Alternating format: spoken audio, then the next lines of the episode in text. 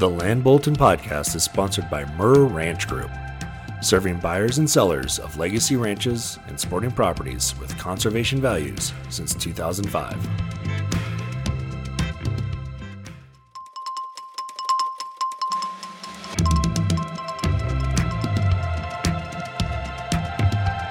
Welcome to the Land Bulletin Podcast, where we discuss a wide range of topics impacting landowners, ranchers, and future land buyers. I'm your host, Haley Mirr.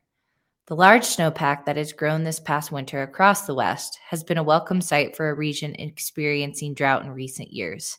But one thing we're starting to see is how the snowpack is impacting different types of big game and their habitats.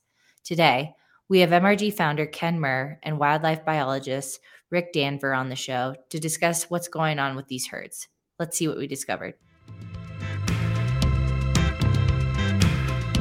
Welcome back uh, to the Land Bulletin series here at Mirr Ranch Group. I'm Haley Mirr, and I'm the Director of Strategic Partnerships and Development here at Mirr Ranch Group. Every, other week, for those of you who are first joining, we discuss the ranch and sporting property market, buying and selling advice, the latest best stewardship practices, as well as topics currently impacting landowners. Mirr Ranch Group is a full service ranch real estate brokerage and consulting company focusing on legacy ranches and sporting and conservation properties around the West. Today, the enormous snowpack that uh, has grown this past winter across the West has been a welcome sight for a region experiencing drought for a couple of the most recent years. But one thing we're starting to see is how this snowpack is impacting different types of big game and their habitats. Today, we'll talk about what's going on with these herd and what's being done and the impact on hunting this year, along with some other impacts and what we can do to help this. Uh, thank you to everyone who has submitted questions. We'll try to get to them on this broadcast. Please feel free to ask your questions in the comments and we'll try to get to them as many as we can. If not, we will reach out to you directly. Uh, helping me out today is the founder of, of Mirr Ranch Group, Ken Mirr. Welcome, Ken. Hi, Haley. Thanks again for joining us. I'm glad you found the time to get back from uh, Florida because we're I'm excited to have this conversation. It'll be good. Um, no, I think we, we, we saw these articles recently about, and we've written recently in some of our our blogs and and uh, and our bulletin, you know, about some die off substantial uh, and herd impacts by this, you know, amount of snowfall.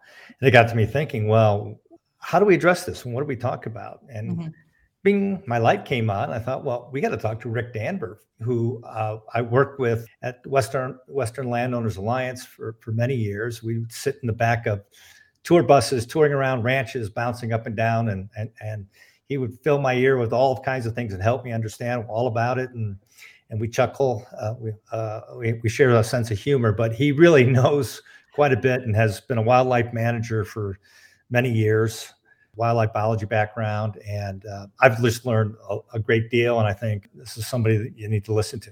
Amazing. Well, without further ado, then, uh, please welcome to the Land Bulletin, Rick.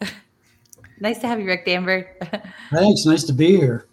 No, we're we're grateful you're here. As much as Ken and I can talk about a lot of different things when it comes to land stewardship, you are far and beyond more knowledgeable on the wildlife component. So we're excited to have you on the show. I, I had quite a few years to learn things the hard way, managing managing ranches myself. Well, I guess that leads to a great way to start the conversation. Is Rick, how did how did you kind of get to where you are today, uh, and what was your background with wildlife and managing it? I started out as a, I, you know, got a degree in wildlife, worked for three different fishing game agencies, uh, New York, Colorado, and, and, Utah. But after graduating from uh, Logan, in Logan, Utah. I got a job working for a, a ranch that was owned by a Chinese real estate investor, Joe Hotong. Called Deseret Land and Livestock in uh, northern Utah, just north of the of, of uh, Evanston, Wyoming. It's about a 200,000 acre private privately owned ranch, and I I stayed with that place for well, really about 35 years. Um, it, it, it, was eventually bought by the LDS Church, and they bought a bunch of other ranches. So I had an opportunity to manage all over the country in different ranches. And how did you and Ken meet? I think Ken, we met at WLA, but yeah, that, Yeah. Will you remember it? It was Western landowners, and, and, like I said, we'd sit in the back and we just found, yeah, you know, our, our zany humor uh, would hit it off. But we, we learned so much in the process because I, you know, I, part of it was why I joined WLA was just I, there's a group here that speaks on behalf of you know private landowners, and then I learned what you did, and I remember being an up. I think we were up on Deseret at one point, and just telling me the stories of how you would balance habitat for ranging from elk and, and, and mule deer and sh- but then you would have sheep grazing and cattle grazing and you understood what they would leave and left leave behind and, and how all this was working. And i was just amazed. And, and we saw all those overpasses and underpasses in wyoming and places you know for wildlife you've certainly taught me a lot uh, just listening I, I didn't grow up about you know I, I, think we also shared that we were both like from coal mining or steel steel districts where yeah. you know animals were plentiful well, we're glad we, you both moved out west and that you met each other. But I just wanted to kind of get started on the topic at hand. As a skier and as a Coloradan, the snowpack and runoff has always been super important uh, to our state. And in a lot of cases, having a ton of snow is a great thing. But this year, we saw so much to such an extent that it's having another type of effect that we haven't seen in a while. And I kind of just wanted to go over that with the listeners if they haven't seen the news. But there's been a big die off of big game in the West, specifically Colorado and Wyoming, is what we're going to be looking at. But Rick, if you wouldn't mind kind of just talking to the listeners about what we're seeing and what's happening to these herds across, across the West. And as you said, uh, I think portions of Northwest Colorado, a lot of Western Wyoming, and probably parts of North, at least Northern Utah well, I guess southern Utah too, are just getting exceptional snow. And what mm-hmm. really what's hard on big game is you know long periods of deep snow, particularly if it's crusted. As you might expect, it's it's hardest on the littlest ones. Mm-hmm. You know, so it's harder on pronghorn than and mule deer than it is on elk and moose. Elk and moose, moose can handle handle it a lot better, get around in that snow. And it's harder on the young animals than it is on the the adults pronghorn in particular really don't handle that snow well at all. Mm-hmm. Uh, they die. They'll lay down and die. They have they, don't carry any fat into the winter. Most of the other animals do. The theory is with pronghorn is that they they co-evolved. They're really a fairly ancient animal. They co-evolved with a, an American cheetah. You know, so they had to learn to run really fast. That's why they're so quick. Wow. suppose if you if you started packing on fat to make it through the winter, you ended up at the back of the back of the herd and the, and the cheetah got you. So they not, uh, they don't use that strategy. So I think what they always did was they moved away from it. You know, and, and 200 years ago, without fences and, and bison out there and to follow around, they probably kind of followed those herds. And you had had some of these bigger animals breaking things up for them, and were able to to try to move away from deep snow. Mm-hmm. So you can't. They really you can't feed them. They won't stick they won't stick around on a feed ground.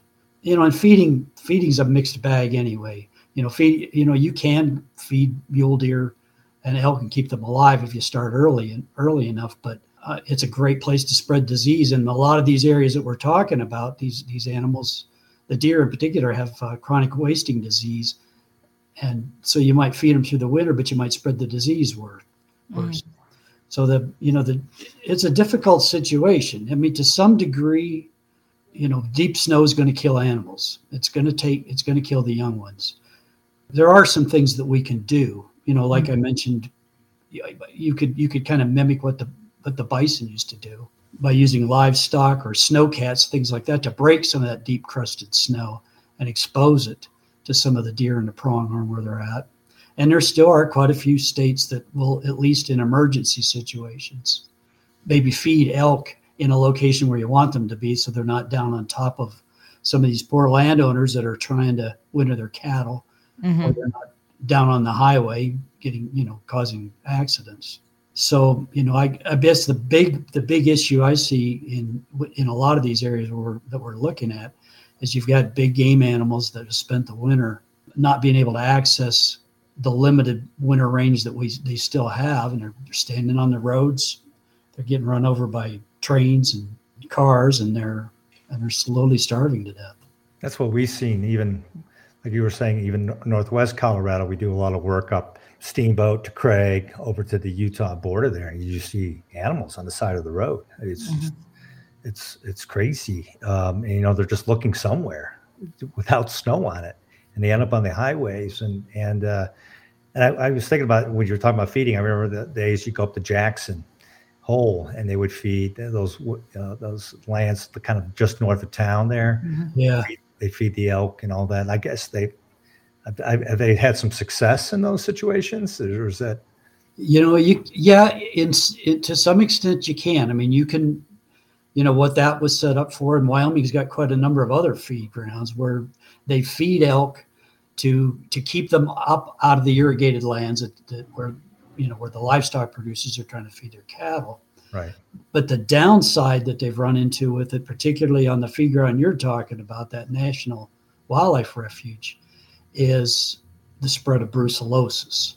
Uh, the elk have the elk have a, have brucellosis, which most likely way in the past came from from livestock, but the elk are carriers now. Um, it's hard on the elk, and now the elk can spread it back to to domestic livestock. That's sort of the downside of feed grounds. Is it's a great place to most likely one of the areas that, that spreads spreads the disease. It seems that that elk in, on feed grounds have a higher incidence of the disease than than those that winter scattered out in smaller groups. Yeah, this makes sense. So yeah, it comes down to better planning of how you do this because the feed grounds sounds like the last alternative you'd like to to resort to if you can.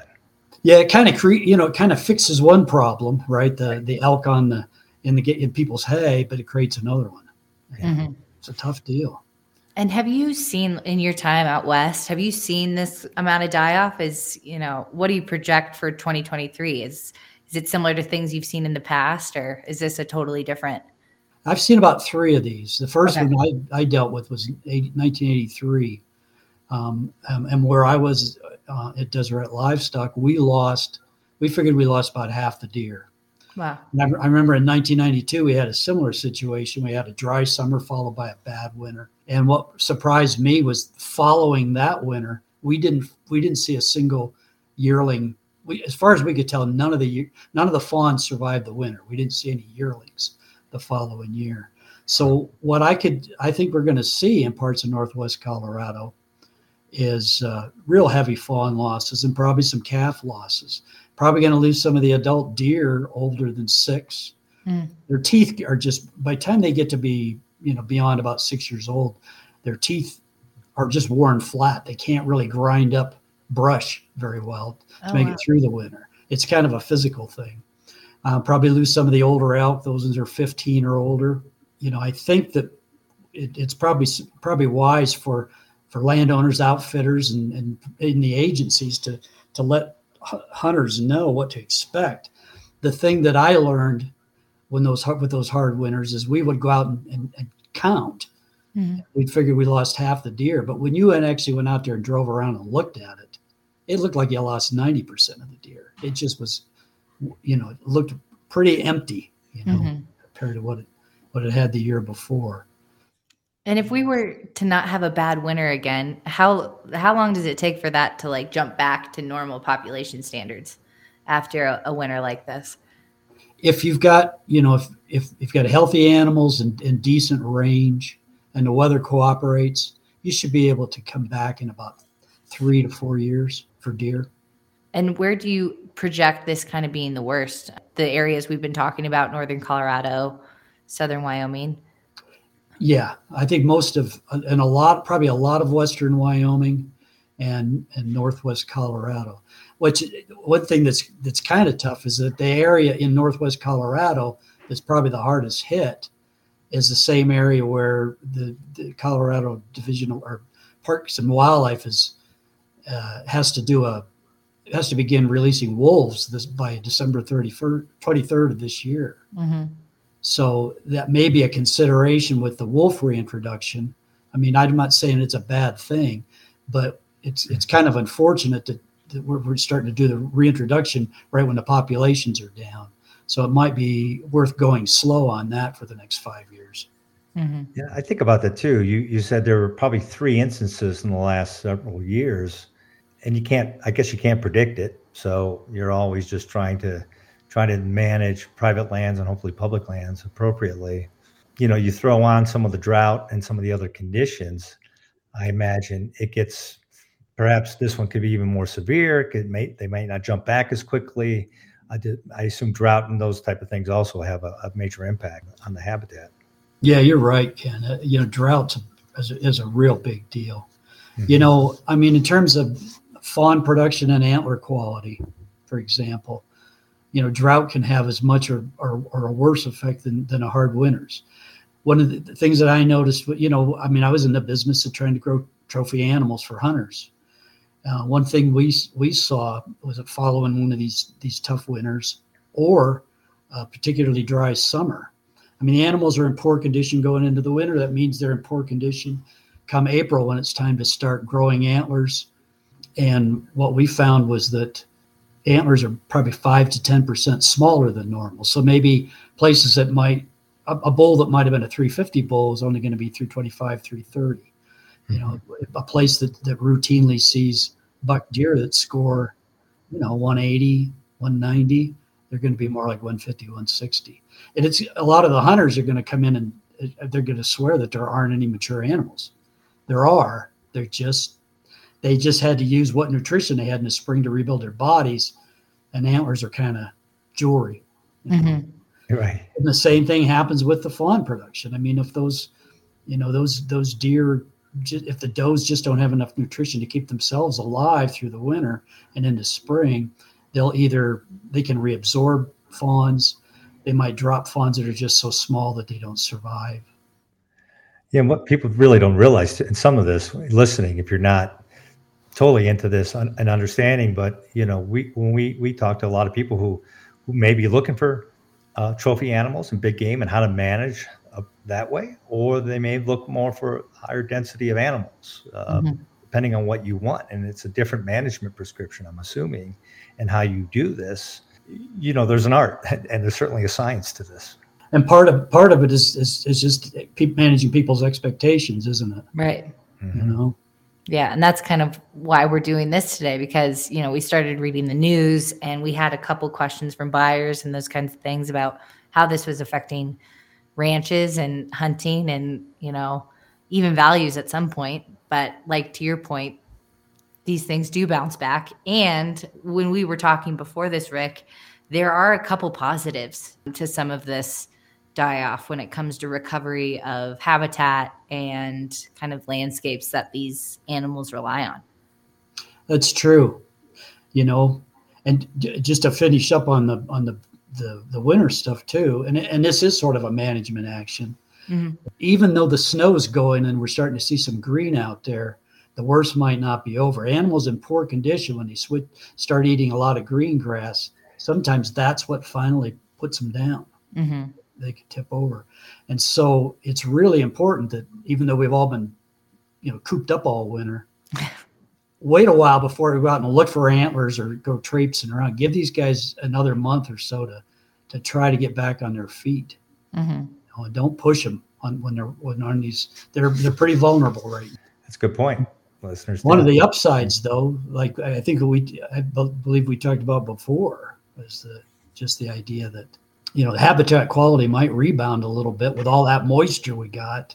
Mm-hmm. And the fact that there's a fewer mouths to feed on it. So maybe the habitat will get a little bit better and help us support those animals down the line. Yeah, maybe erosion will get a little bit better. There's, you know, there's some positives that might come from this. Well, um, and, and that speaks to maybe how you manage in these situations with cattle, because oftentimes you're managing cattle. Now, do you wait to push your cattle out there too, mm-hmm. feed them extra a little longer uh, versus putting them out on the uh, on some of the ground that might be habitat for you know wildlife? Well, that's a that's a good question. I, you know, I know the wildlife don't like us, you know, humans being out there. Mm-hmm. I've I've noticed quite often. I have I've seen less of a response. You know, I mean, just a, a behavioral response okay. to, to moving away from livestock. But you know, the best way, I mean, we didn't really talk too much about livestock grazing. It, it can get, that could almost be a talk in and of itself. But the, the biggest thing I learned, and I work, I got to work with some really good uh, land managers, good grazers. And what, what most of them came to, uh, you know, after their years of working with it in this part of the West, in the Rockies, is that the, the way you got to graze is, is it's a it's a it's a magic combination of grazing and rest. Mm-hmm. You want to take the, the forage off, but then you want to allow it to recover, fully recover before you do it again. Mm-hmm. And you know, it's not that one's better than the other. It's like that's like saying which is better, breathing in or breathing out. Right? You got to get them. You got to got to do both to, to make it work. If we're going to manage for healthy ranges, the most important thing we can do is to you know have reasonable stocking rates out there and graze a portion of the of the Rockies every year, but let have have a portion of it be resting and recovering. And, and the wildlife are going to tend to shift a lot to that recovered area. I'm Haley Mirr. I made the episode today with the help of our head of marketing, Mallory Boyce. Big shout out to Ken and Rick Danvir for joining us today. Stay tuned for next week when we continue the conversation with Ken and Rick about what's being done and how we can help these herds. For more information on the ranch real estate market and other topics relating to ranch ownership, be sure to check out our website, mirrranchgroup.com, and subscribe to our newsletter. Thanks for listening to the Land Bulletin podcast. See you next time.